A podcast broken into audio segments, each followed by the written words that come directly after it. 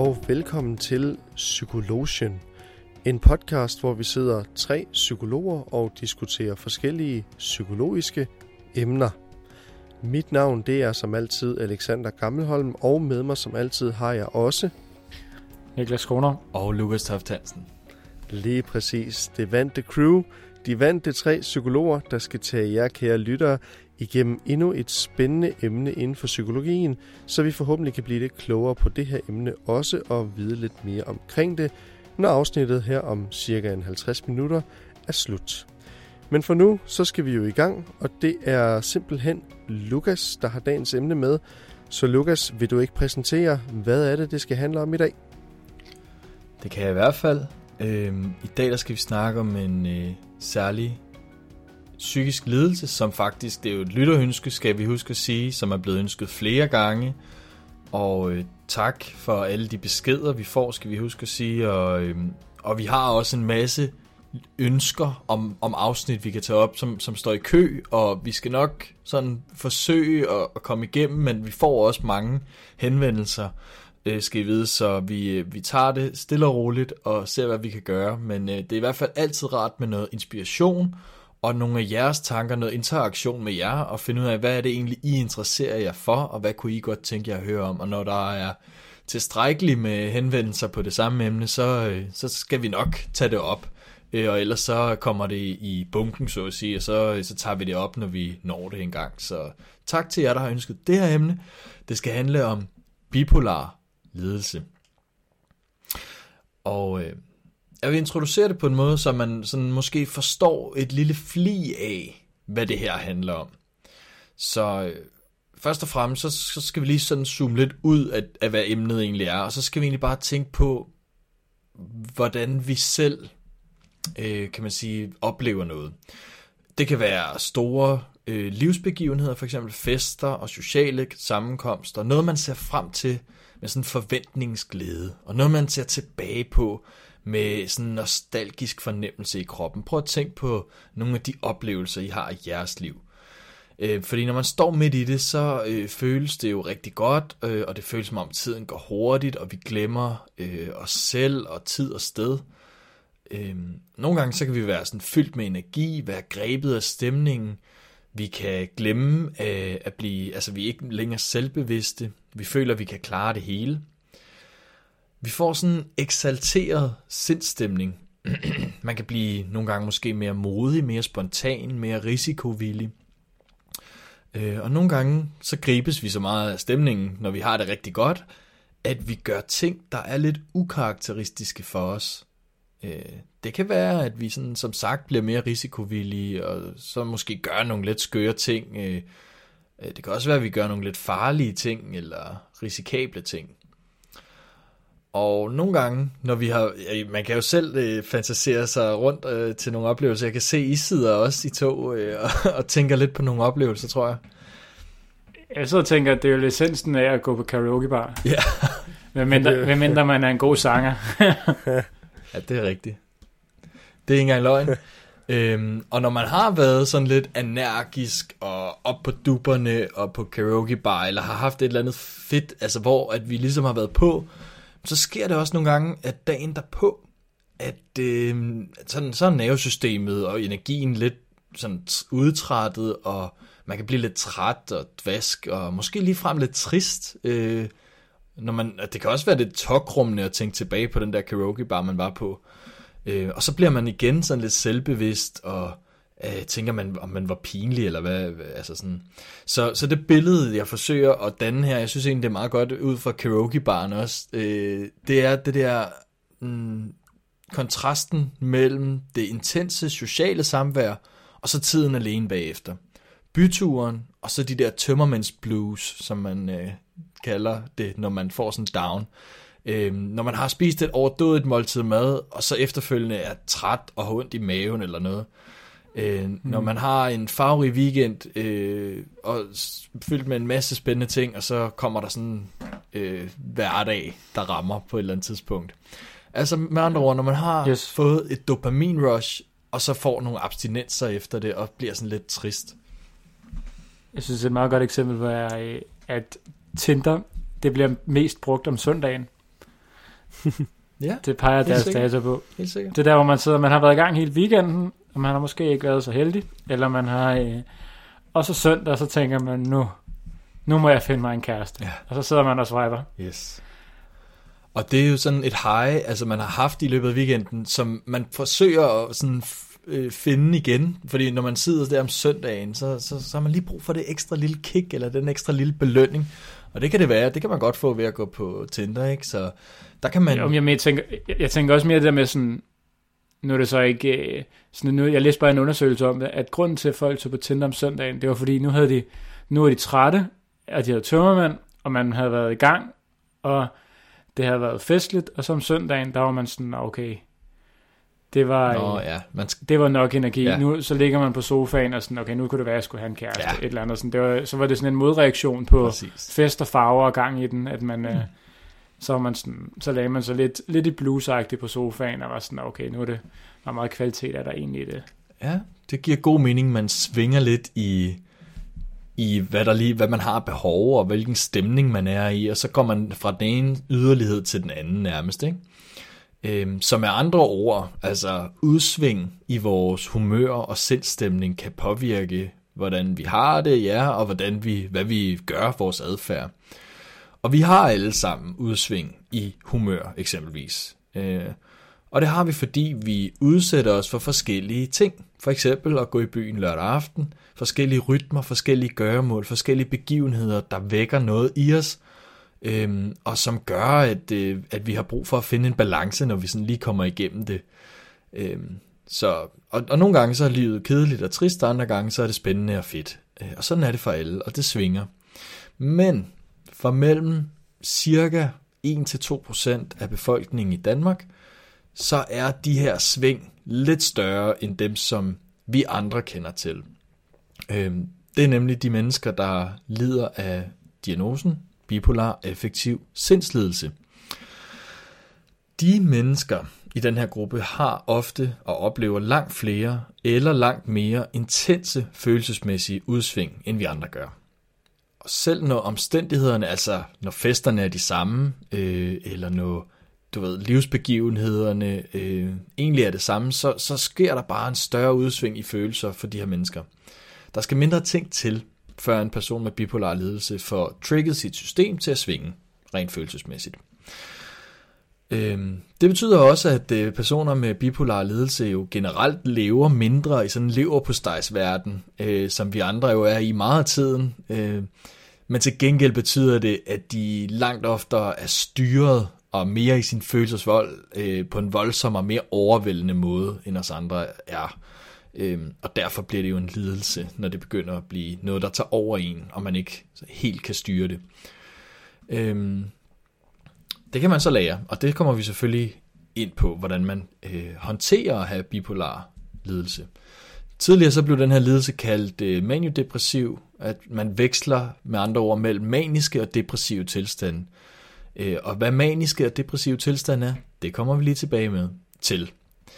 Øh, fordi kort sagt, så for lige at fortælle, så, så handler det jo om, at man svinger mellem de her ting, som jeg prøvede at illustrere også i starten, at der er noget, der er fedt, og der er noget, der ikke er så fedt. Øh, og det er så noget, der kan hedde mani eller hypomani, som er det fede, og depression, som er det ikke så fede, og så er der noget, der hedder blandingstilstand. Og det betyder, at man oplever begge ting øh, nærmest på samme tid, eller med hurtige, altså vekslen mellem det ene, den ene tilstand og den anden tilstand. Øhm, og ja, vi kan da lige så godt tage dem. Altså de maniske, hvis man har en decideret manisk episode, så er et kriterie faktisk, at man har det i minimum en uge. Altså, og det er jo ret lang tid. Det er jo ikke bare en bytur. Det er jo øh, lang tid, hvor man har en forhøjet sindstilstand eller sindstemning. Man har høj energi, høj selvtillid, typisk. Øh, masser af tanker, der flyver rundt nemt ved at blive distraheret, lavt behov for øh, søvn, højt talepres, man har lyst til hele tiden at tale.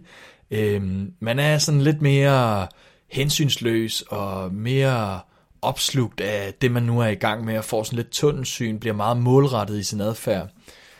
Og øh, ja, man føler sig generelt opstemt eller anspændt over en længere periode. Man kan også blive irritabel, altså det hele bliver i hvert fald meget sådan mm, forstørret, man er fyldt af energi, og øh, man er rastløs og urolig, og ja, sådan nogle ting.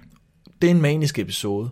Øh, står den på i over en uge, jamen så er det så per definition en manisk episode. Står den på i mindre end en uge, så vil man kalde det en hypomanisk episode. Så ja, det vil sige, hvis det måske kun er et par dage eller fire, så, så kan det faktisk ikke betegnes som en manisk episode, men det kan stadig godt være ret voldsomt at være oppe i det energiniveau i 3-4 dage træk. Når man så bagefter svinger ned, så får man den her depressive periode. Og ja, hvad er depression karakteriseret ved? Det er selvfølgelig noget med, at man føler sig nedtrykt, og man har nedsat lyst og energi, man mangler selvtillid, øh, man kan have en masse negative tanker, man kan bebrejde sig selv, man kan have skyldfølelse, øh, og man kan være kognitivt ramt på ens koncentration, og øh, ens appetit kan også være forstyrret, ens søvn kan også være forstyrret, øh, og der er mange ting, der ligger i det depressive, som er en sag for sig, men det ligner meget faktisk det at have en depression.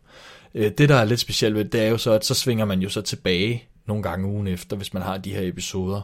Øh, og nogle gange, så er det jo løbet af en dag, man kan svinge fra at være faktisk i en depressiv tilstand, til at være i en hypomanisk tilstand, eller en manisk tilstand.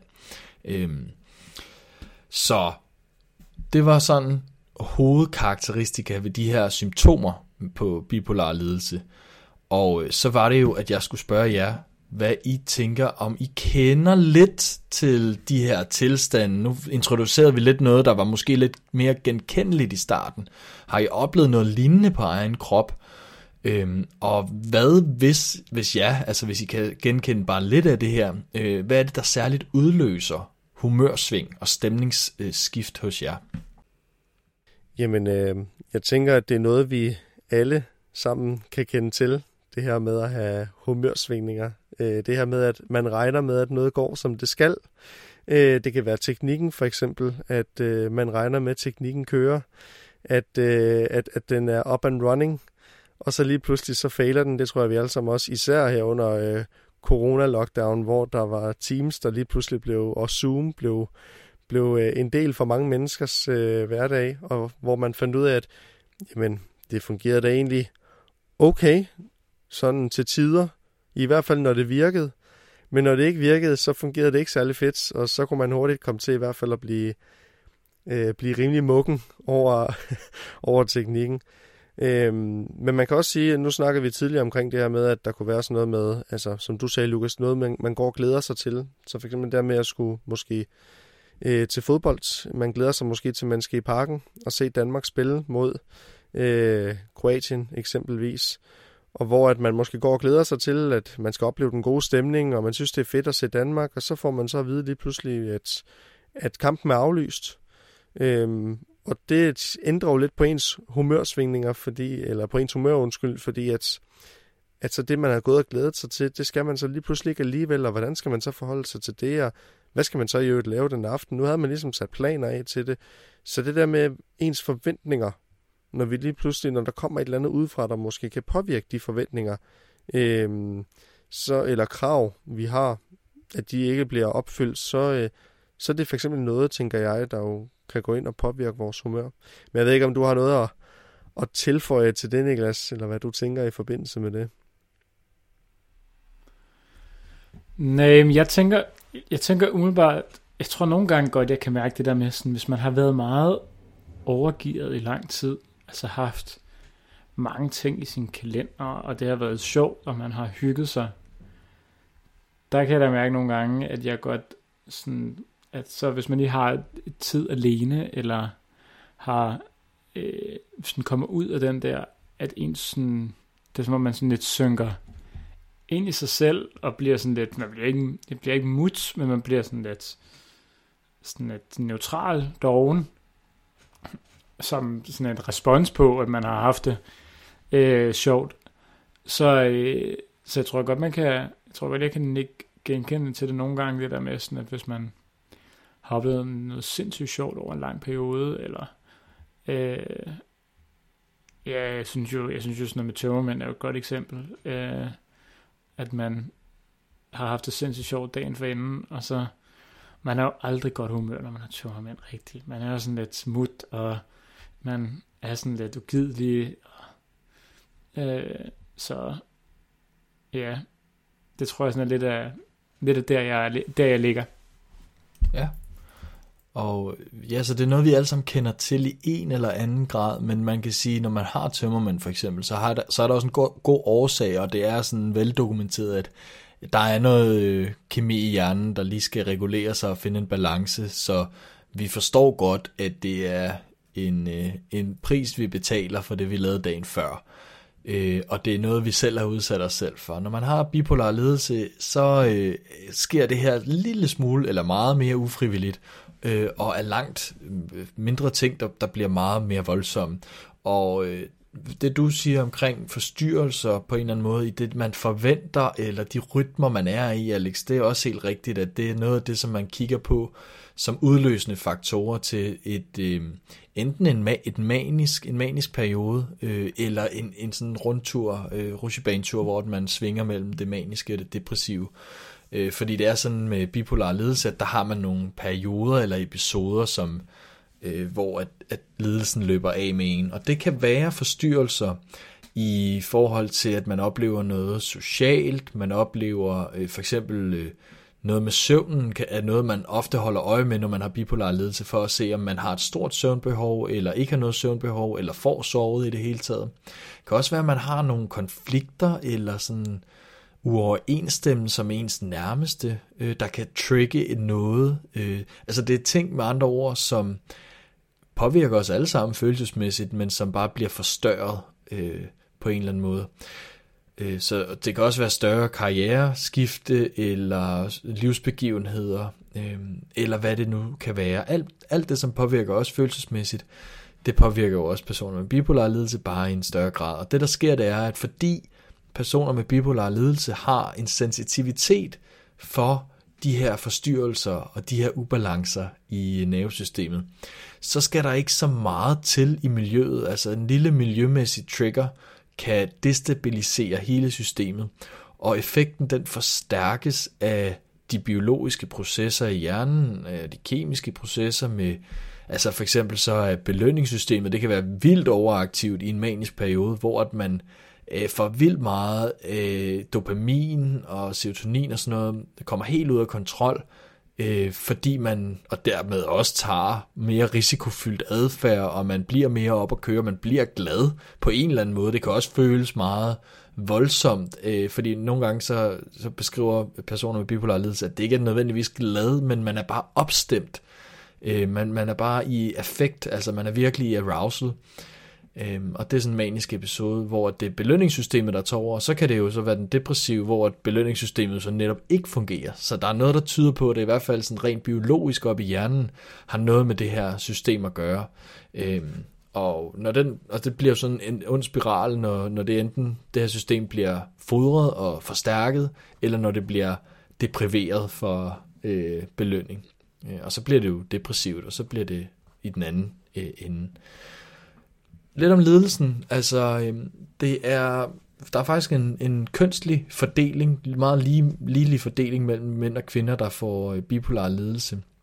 Øh, sygdommen udvikler sig ofte i ungdomsårene øh, eller i den tidlige voksenalder, og øh, kan opstå så sent som 40-50 års alderen, men det sker meget sjældent. Det er ofte der i start 20'erne, øh, eller før det i, i teenageårene, man, øh, man udvikler den her lidelse. Og det er jo sådan typisk for mange af de lidelser, som, som er øh, i det her område i hvert fald.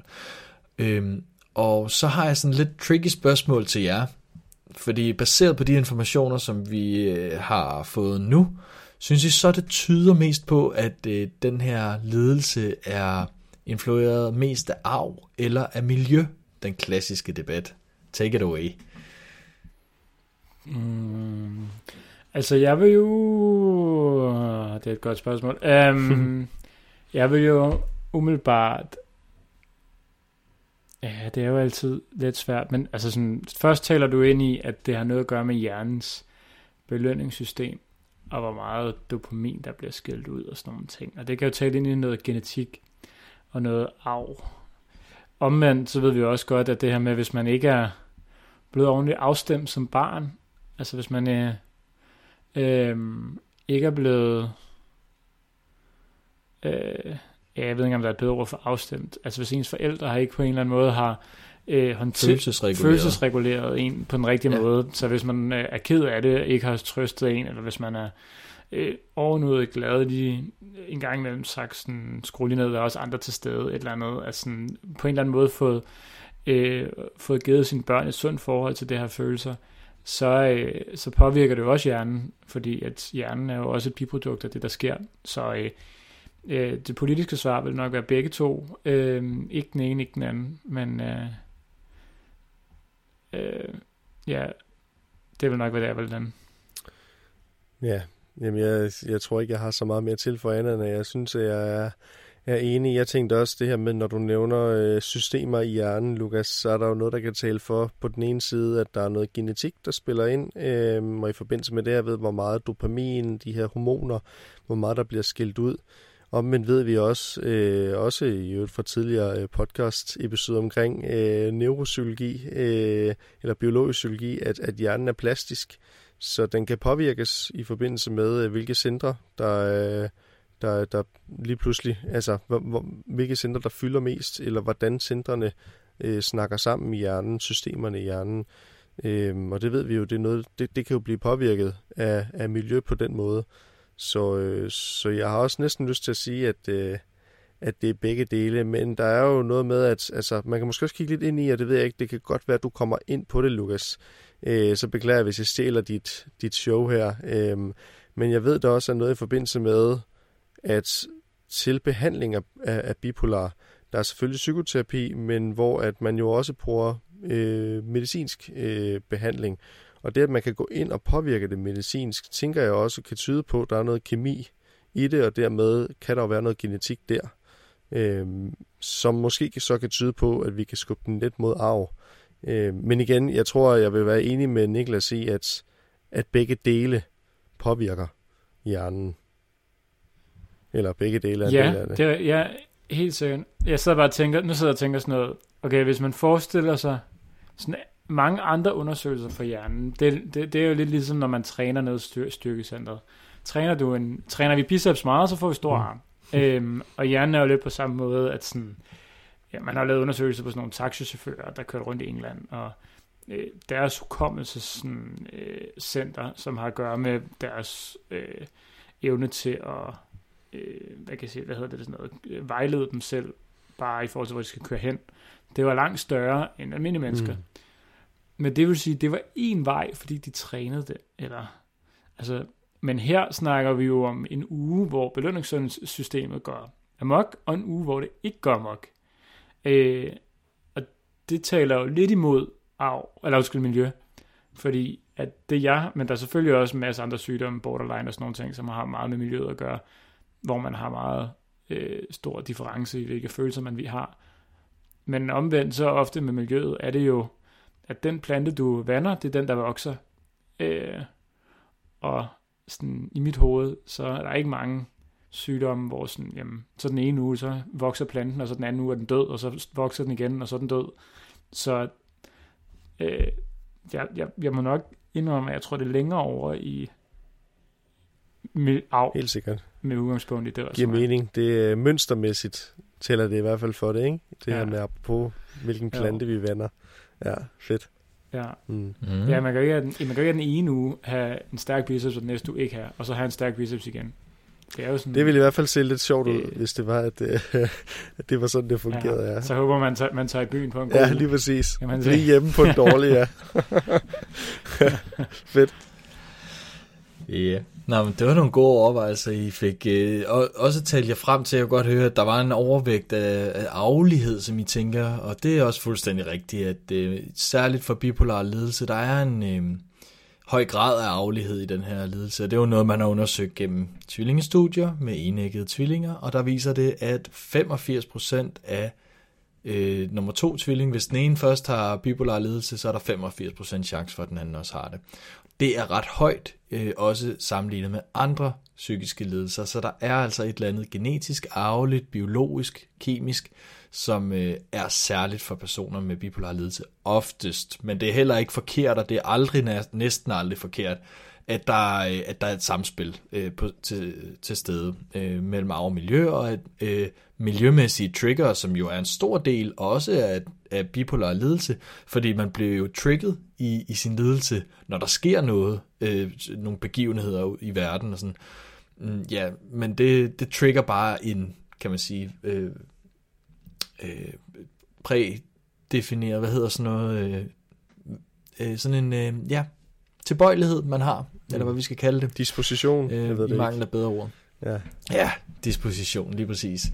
Så, øh, så I har fuldstændig ret, og, øh, og I har også ret i, at det, det man selvfølgelig kan gøre, fordi når noget er arveligt, ja, så er det jo ikke bare sådan, at, at så, kan man, så må man ligesom bare øh, øh, sætte øh, armene over kors, og så bare sige, så kan jeg ikke gøre noget ved det. Man, man kan selvfølgelig gøre noget ved det, også medicinsk, men selvfølgelig også psykoedukativt, og i forhold til øh, ja, terapi for eksempel, hvor man kan lære om sig selv, altså og ledelsen, og lære at håndtere den på en måde.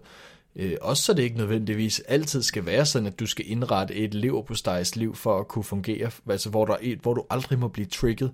Øh, der findes jo selvfølgelig metoder, for man kan arbejde både med manisk, øh, maniske episoder og med depressive episoder. Øh, men det er selvfølgelig kompliceret, når de kommer øh, i så voldsom grad og øh, så skiftende i øvrigt. Øh, og øh, noget af det, man, vil, man, man behandler med, det er faktisk antipsykotisk medicin. Øhm, selvom at det, det ikke nødvendigvis, der kan godt være tale om psykose samtidig af den her sygdom, altså hvor man hallucinerer, øh, primært ikke så meget det med vrangforestillinger, men hvor at man hører eller ser ting, som ikke er der. Og det kan der i øvrigt være, også bare, altså det kan der være i rigtig mange lidelser, der kan være et element af det, hvis man har depression eller noget andet, kan det også opleves faktisk. Men særligt for bipolar lidelse er, at man behandler det med lithium, Øhm, og det er faktisk den eneste medicin, som har en dokumenteret forebyggende effekt øh, på selvmord. Øh, og selv, altså det, man er selvmordstroet og på selvmord hos personer med bipolar lidelse, fordi at det skal så ikke være nogen hemmelighed, at, at personer med bipolar lidelse har en overdødelighed og har en 20-30 gange større risiko for at begå selvmord end øh, gennemsnitsbefolkningen. Så man skal gerne være velbehandlet, og lithium, øh, som jo er et øh, grundstof, øh, og lithiumsalte, altså mineraler på den her måde, kan faktisk bringe en eller anden balance i kroppen, øh, og særligt i det her system i hjernen, som gør, at man bliver føles, altså følelsesmæssigt stabiliseret. Øh, både faktisk i de depressive og i de maniske perioder, hvilket er jo ret fantastisk. Så, øh, så det giver altså en eller anden form for grundlæggende ro i sindstilstanden, så man ikke får lige så store udsving, øh, som man ellers kan få. Er det ikke også batterier? Er det ikke også lavet lithium? Jo, præcis.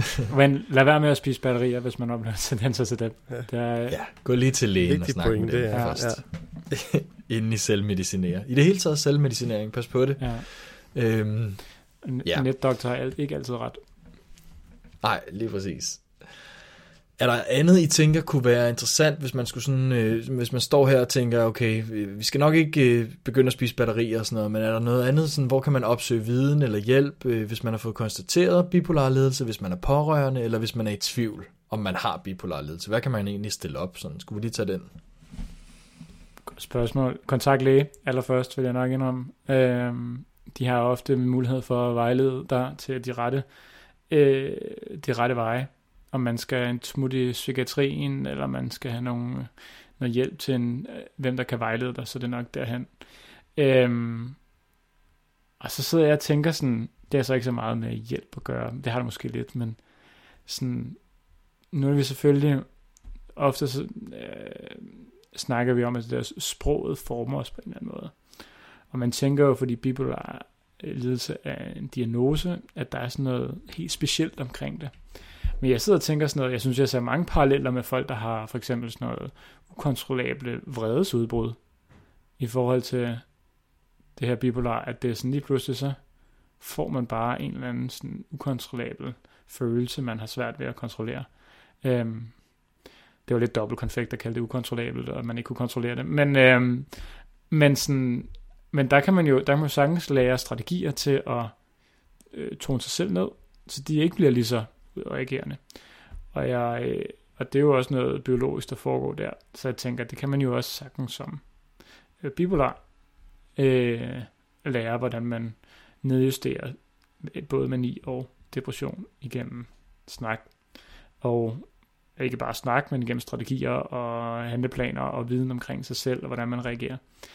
Øhm, bare måske også for lige sådan at det er måske lidt afmystificeret det lidt, at bare fordi man kalder det en, en diagnose, så er der også parallelt så mange ting, der ikke er diagnoser, som man godt kan komme ud af, øh, eller i hvert fald hjælpe sig selv med. Mm. Ja, helt enig. Og jeg vil også sige enig i forhold til, jeg tænker at opsøge egen læge, eller, eller tage en snak med egen læge, hvis man er i tvivl, er altid en, øh, en god idé. Og det, det kan der være flere ting i, blandt andet fordi det her med, at man kan blive vejledt øh, Øh, kvalificeret i forbindelse med, hvad, hvor ville det være godt at, at, at blive sendt videre hen for at få rådgivning og vejledning og, og hjælp. Øh, men egentlig en anden ting, og det er måske lidt mere over i boldgaden, sådan, hvad man skal passe på med at gøre, sådan det modsatte hjælp, men fordi at netop det her med at opsøge for eksempel hjælp via egen læge eller vejledning, kan nogle gange også være god i forbindelse med det her med, at vi nogle gange måske også kan have en tendens til, apropos diagnoser, som du nævnte øh, lige før, Niklas, også det her med, at at nogle gange kan vi også læse omkring nogle symptomer på en diagnose, nogle personlighedstræk, hvad det nu er. Og så kan vi nogle gange også, fordi vi ved, at hjernen for os mennesker vil jo gerne have puslespillet til at gå op. Så nogle gange kan vi også hurtigt se, okay, der er måske nogle paralleller her. Okay, måske det, det passer da fuldstændig perfekt, det her, den her diagnose på mig. Øh, det, det kunne da næsten ikke passe bedre. Øh, og hvor at nogle gange, så, øh, så kan man så ud fra det, man så har læst, øh, omkring en diagnose, eller, eller hvad det nu er, så sige, jamen okay, så, så adapterer man ligesom den historie, så er det ligesom det, der passer på mig. Øh, men vi skal også huske på, at diagnoser jo tit, øh, der er så mange, og vi diagnostiserer helt vildt, men der er også virkelig store overlap mellem diagnoser, i hvert fald når vi snakker symptomer, når vi snakker adfærd. Så, så måske den der med, apropos det her med at søge kvalificeret råd og vejledning, nogle gange kan være en god idé, fordi ellers kan vi måske nogle gange komme til at tænke selv, Nå, jamen det er da bare den her diagnose, jeg har. Øh, og så kunne det faktisk være, at det var noget andet, der, der, der var på spil. Så, så apropos det her med at få råd og vejledning fra, fra fagfolk, øh, er nok en rigtig god idé. Og snakke med venner og familie omkring det måske også, hvis det er muligt. Øh, for at få inddrage pårørende øh, på den måde. Ja. Mm. Ja, gode pointer. Man skal passe på, at psykologi ikke bliver til astrologi, hvor at man selv sådan lige går ind og definerer lidt ud fra, fordi vi kender alle sammen. Altså, det er jo også det, jeg prøver at indlede det her afsnit med, det er at finde ud af, hvordan kan vi relatere til det her? Hvordan kan vi tjekke ind med personer med bipolar lidelse? Hvordan kan vi have empati med dem eller forstå dem? Men bare fordi, at vi kan genkende det her med tømmermænds blues eller et eller andet, så betyder det slet, slet ikke, at vi er der. Og i øvrigt, så en god idé, som I begge to siger, opsøg øh, fagprofessionelle, som om ikke andet kan sende jer videre, fordi der er faktisk øh, ret mange øh, ting, man skal holde tungen lige i munden med, især med bipolar lidelse, som er en kompleks lidelse, øh, fordi der findes netop de her forskellige episoder. Øh, og jeg sad selv og skulle sådan øh, op til nu, fordi jeg sidder ikke med, med særlig mange øh, med bipolar ledelse, og det, det har jeg i hvert fald ikke stor erfaring med. Øh, og, og så skulle jeg finde ud af, hvad er så egentlig lighederne og, Øh, med for eksempel skizofreni, fordi der, der har, altså hvis man giver antipsykotisk medicin til personer med bipolar lidelse, hvorfor er det så ikke det samme? Men det er jo så fordi i skizofreni, der, øh, der har vi jo netop også de her positive symptomer og negative symptomer. Det vil sige, altså vi har psykoser, det er hvor man har vrangforestillinger og hallucinationer og oplever ting, som, som ikke er der, men på en eller anden måde også har et forhøjet stemningsleje, ligesom man har i bipolar lidelse. Øh, man kalder det så ikke mani, man kalder det så psykose. Og på samme måde i skizofreni har vi altså også de negative symptomer, som minder om depression, så minder egentlig ret meget om. Øh, men der er nogle ret vigtige forskelle, som man skal finde de her fagprofessionelle, der ved noget om, øh, for at kunne differentiere i diagnostikken, ikke også? Øh, og i skizofreni, så er det blandt andet, altså man holder lidt øje med, at der for eksempel ikke er vrangforestillinger, Øh, det er så et, et, et, et øh, hovedsymptomer, men der kan være mange andre. Sådan, nu, nu nævner jeg vi bare nogle overskrifter her.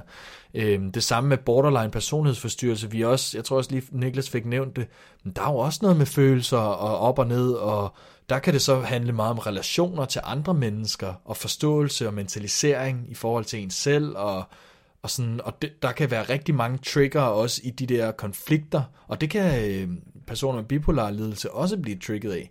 Så der kan man også hurtigt ende i en blindgyde, hvis man tror, at man bare lige kan øh, øh, kan man sige, diagnostisere sig selv, fjerndiagnostisere sig selv på afstand, og det, den fælde kan vi måske alle sammen falde i, også på vegne af andre, altså jeg tænker også, det er sådan lidt en arbejdsskade, man kan få som psykolog, at man kan hurtigt se nogle mønstre, øh, nu ved jeg godt, nu skal vi lige passe på, fordi det er det, som alle tror, at vi går hele tiden og diagnostiserer alle, vi går og øh, snakker med dem. Det gør vi faktisk ikke, men, men, men det er netop fordi, vi ved, at det, det, man kan ikke bare ud fra et eller andet sådan et symptom eller et klinisk indtryk øh, kan man sige, øh, generalisere til, Nå, så, må du, så må du helt sikkert have bipolar ledelse. Ej, der, der, der skal en ret grundig udredning til for at finde ud af det. Øh, så det var jo bare lige en pointe. Ja, en, øh, en ting også, jeg synes, hvis man er, op, har lyst til at vide mere om det der, øh, eller mere bipolar, eller har lyst til måske også at få nogle positive fortællinger omkring det, så synes jeg, at man skal se, der er sådan en dokumentar med en fyr, der hedder Stephen Fry, som er øh, skuespiller og forfatter, og øh, han holder forelæser, og hvad er han ikke? Altså, et sindssygt klog mand. Øh, og han spiller blandt andet den der serie Bones. Øhm, men han, han har lavet sådan en, han har nemlig bipolar. Han har levet et forrygende liv, øh, men han har lavet sådan en dokumentar, hvor han snakker omkring sit eget liv, og den ligger blandt andet på YouTube og sådan nogle ting. Øhm, og det er, det er, den, er, den er seværdig, fordi han snakker omkring nogle af de problematikker, der kan være i at have bipolar, men også nogle af de ting, som kan, altså, kan bruge fordel, og hvordan han lever sit liv som værende en, en eller anden berømthed, øh, der øh, bruger det aktivt i en eller anden forstand, men i hvert fald bare lever med det. Ja. Helt sikkert. Det kan være, at vi skal linke til det den Det kunne da være en god idé, ja. Og, øh, og smide den smide den ind. Jeg kan også huske, jeg mener, jeg læst, apropos det med kendte mennesker, jeg mener, Selena Gomez har også øh, bipolar ledelse. Øhm, så det var bare sådan lige en, jeg ved ikke, om man skal kalde det en fun fact som sådan, men det er i hvert fald noget, hun selv har åbnet op omkring, og også øh, snakker omkring, hvordan det er at, at leve med den. Så, øhm, så det var bare lige sådan en, en tilføjelse mm. til det, kan man sige. Øhm. Og hvis man skal være lidt mere hip, så Kanye West siger jo også at have bipolar. Ja, Øh, lidt mere hip, ja. Lidelse. ja. Øh, han er så lidt mindre god til at øh, holde styr på det nogle gange. Ja, det... Øh, der er i hvert fald... Der, hvad siger du, Lukas? Ja, der er ja, muligheder nok. Ja, der. Øh, ja. Og øh, jeg kan da Nu vil du gerne videre. Det, nu du gerne videre. nej, nej, nej, nej. Jeg kan jo også det, så sætter jeg grænsen. Det vil jeg ikke fedt mig i. Nej, øh, jeg vil bare få et til, hvis man nu øh, synes noget dansk, øh, den danske vinkel på det, så, så kunne man øh, høre et program, et udmærket program, som jo vi konkurrerer med, det ved jeg ikke, man gør egentlig, øh, men øh, Hjernekassen øh, med Peter Lund Madsen, som, som også har øh, afsnit om al verdens psykiske lidelser også, og alle mulige andre ting, blandt andet også en om bipolar lidelse. Rune Klagen har lavet et øh, program på TV2, øh, som ligger på TV2 Play, som hedder Tabu, hvor han også har, jeg tror, det er en 3-4 øh, bipolare mennesker samlet i et sommerhus, og det er både underholdende og oplysende. Og der er også lidt stand-up, så der er mange muligheder for at opsøge viden om det her. Så gode råd, øh, eller sådan kan man sige gode anbefalinger herfra, hvis jeg selv skal sige det. Ja, og så øh, sidste person, vi lige skal kaste ind, ja. så Danmarks, Nå, så. Danmarks uh, Grand Prix-dronning, eller kongen, Jesper Grof, siger jo også at have bipolar ledelse. Ja. Ja. Uh, den nye Kims mand. Ja, lige præcis. Øhm, så, altså, og det er jo også fedt det der med, at, at nogle ting bliver normaliseret, og der findes andre mennesker og forbilleder og kendte og sådan noget, som, som står frem og fortæller deres historie.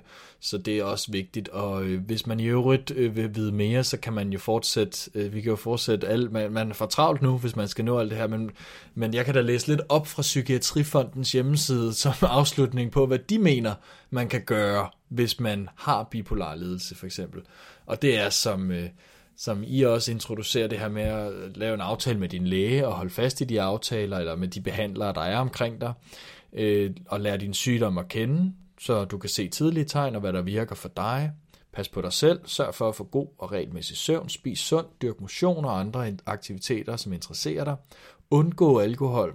Mm, den er hård, men øh, det, er jo nok, men det er jo nok et gradsspørgsmål. øh, find ud af, hvad der presser eller stresser dig. Øh, stress øh, kan være med til at udløse nye episoder. Planlæg din dag efter dit energiniveau. Start med at lave de, lave de opgaver, der er mest realistiske for dig at lave. Ros dig selv for de ting, du har gjort osv. Der findes også nogle råd til pårørende, øh, og i øvrigt en masse god materiale, man kan finde, øh, hvis man søger de rigtige steder. Så for eksempel Psykiatrifonden øh, er også et godt bud på steder, man kan finde noget viden. Ja. Ja, men det giver god mening med at undgå alkohol, fordi Kemi jeg læste, jeg, jamen jeg læste nemlig, at øh, folk, der var øh, afhængige af stoffer, de havde sådan lidt lignende øh, symptomer, som bipolar havde. Øh, fordi at hjernen, den øh, er meget høj og meget glad, og meget, øh, når man er på, de, på stofferne, og så når man så kommer af, og er lidt i den der detox-fase, så skal hjernen balancere sig selv, så den, øh, og vi har sådan et balance, vi gerne skal have i forhold til, hvor mange af de her lykkestoffer, vi får. Øh, sådan meget basalt fortalt. Og så, øh, så un, man kan sige, underproducerer den de her lykkehormoner, fordi at vi ligesom skal ned i balance, nu vi har været så oppe. Og derfor så er symptologien lidt ens på folk, der er stofafhængige. Det er derfor, man som afhængig af stoffer helt, vil gerne have det nye fix igen. Øh, fordi man, det, det er ubehageligt at være nede i det der blues-stadie. Præcis. Og med de ord, så øh, runder vi af for nu. Tak for jeres input. Selv tak. Selv tak. Selv tak. Vi er øh, jo ikke helt færdige, så vi runder ikke af endnu. Mester. Løjkas, Det er rigtigt. jeg synes, uh, Alexander, du skal have lov til, lov til at tage et SP eller K. Ja, men øh, så giv mig et S den her gang, Lukas. Ja. Alex, øh, personer med bipolar lidelse skal efterstræbe et leverpostejsliv til enhver tid. Det vil sige uden alkohol, uden fest og farver, uden nogen store livsbegivenheder. Er det sandt eller falsk? Ui, det er et godt spørgsmål. Øhm, man kan sige, at øh, der vil jo nok være nogle ting, kan man sige. Nu kom der noget råd og vejledning i forbindelse med det her fra, nu smed du Psykiatrifonden, tror jeg, bare i, så jeg vil jo, man kan jo starte med at læne sig lidt op af det her mås- og sige, der er måske lidt noget om snakken i forbindelse med for eksempel sådan noget som alkohol. Ikke at, at hvis man, altså tænker jeg, nu det, det, det er jo nok altså gradvist, ikke, som vi også talte om tidligere, så, øh, så, så, så alt med måde, apropos vi har haft om kramfaktorer også tidligere, øhm, men, men der kan selvfølgelig være noget om snakken, men samtidig så kan det jo også meget hurtigt blive til, at hvis det er, at man skal bestræbe sig på hele tiden og, og, øh, og leve det. Man skal i hvert fald være ops på, hvordan man gør det i forbindelse med det, for ellers så, så kan det jo hurtigt blive til, at man undgår og laver undgåelsesadfærd, og man hele tiden prøver at undgå øh, alle mulige situationer for at øh, tilgodekomme øh, de her symptomer, der kan komme i forbindelse med bipolar lidelse. Så, så udvikler man jo bare angst i forbindelse med det, øh, kan man sige, hvis, fordi det er jo det, undgåelsesadfærd tit, tit kommer af. Men øh, så, så der er jo noget om snakken, man kan sige. Det, man skal jo, der er nok nogle ting, man skal undgå, fordi der er nogle kemiske øh, øh, ting i hjernen, som gør, at, at, at det nok er en god idé, for ellers så bliver hjernen påvirket på en måde. Øh, men samtidig så, øh, så, så kan man sige, så er det jo ikke noget, man behøver fuldstændig at, at bestræbe sig på og, og fuldstændig skulle ind i, fordi altså, som man også kan se, så er der jo, som vi talte om tidligere, kendte mennesker, som jo også lever med det, og, og der er jo gode behandlingsmuligheder for det her også, så det er muligt øh, at, at, at komme ud i de her øh, og håndtere de her ekstreme situationer, vi alle sammen som mennesker jo bliver udsat for øh, en gang imellem. Forventninger, der ikke lige var, som det skulle være. Så øh, ja, og nu skal jeg jo så sige, om det er sandt eller falsk, din påstand. Jeg vælger at sige, at det er falsk. Godt. Ja, men så hopper jeg øh, selv videre til den næste. Jamen, jeg tager P. Uish. P. Godt. Niklas, hvor mange procent styrer du bevidst dine følelser og skift heri? Er det 0? Altså, du har ingen kontrol. Du er din følelsesvold konstant på en emotionel rushebane i løbet af dagen. Eller 100, du er fuldstændig i kontrol altid over, hvad du føler og hvordan du har det. Uh, det er et godt spørgsmål. Øhm, Jeg tror, at det er rimelig højt, hvis det er, hvilke følelser jeg viser til omverdenen. Øh, Ah. det tror jeg er sådan en, øh, måske sådan 90-95 procent. Det, det er ikke Mm. ofte, hvor jeg sådan går helt ud af mig selv. Men jeg kan, det er ikke altid, jeg kan styre mine indre følelser. Øh, og så putter man en maske på for at skjule dem i en eller anden art. Øh, hvis det ikke er passende, at det kommer til udtryk lige der. Øhm, der er jo ingen tvivl om, at man, der, man kan da ofte blive irriteret over forskellige ting på arbejde og privat og øh, kærester, hvad der ellers er. Og det er ikke altid det lige gode idé, at det kommer til udtryk på det tidspunkt. Så sætter man jo en eller anden maske over, og så snakker man måske om tingene, når, de, når det er passende. Øh, så jeg tror, at selve følelserne kan jeg ikke altid kontrollere. Øh, det er måske sådan 60 procent. 70, ja, 65 procent. Der er mange ting, der bare sådan, hvor man bliver, ens følelser kaster en rundt, men, men sådan, hvordan de kommer til udtryk, er rimelig højt, 90-95. Alright. Det er et meget godt svar. Øhm, så tager jeg selv øh, K. Og det handler om, om jeg kender sådan, oplever, at jeg kender følelsen af mani, og hvad der kan trigge en mani, hvis noget skulle trigge en mani hos mig. Altså den der opstemte øh, periode. Øh, jeg, jeg vil sige sådan, jeg kender det ikke på den måde, at jeg har prøvet en uge i træk, hvor jeg har været fuldstændig ude af kontrol. Øh, man kan sige, altså hvad har der været, studenteruge, og sådan, der har været nogle sådan uger i ens liv, hvor det har været vildt, men, men der, der har også været brug for hvile og sådan indimellem. Øh, men øh, ja, det er et godt spørgsmål, om det, nu har jeg skrevet her nogle, nogle sådan stikord, det kunne være penge, sport, alkohol, mad, status, konflikter. Jeg ved det faktisk ikke, altså fordi det er jo svært at sige, når man ikke rigtig, altså man, det, det er nogle af de ting, der måske kan trigge mig følelsesmæssigt på en eller anden måde. Jeg kan godt blive sur, hvis øh, der er nogen, der er øh, nederen eller sur på mig, eller sådan. Øh, det sker ikke så tit, men altså, hvis det nu skulle ske, så kunne jeg da godt øh, blive sådan lidt opstemt over det. Øh, jeg ved ikke, hvad der skulle til, altså jeg har ikke prøvet at vinde i lotto, eller øh, du ved... Øh, et eller andet. Så øh, det kan være, at jeg skal prøve at efterstræbe lidt mindre leverpostej og søge øh, lidt mere risikofyldt adfærd for at prøve at trick det lidt og se, trykteste lidt, øh, om jeg kan komme øh, op i det øh, humør der. Det synes jeg, du skal Ja. gøre. Det synes jeg, du skal gøre. Ja, det vil jeg gøre.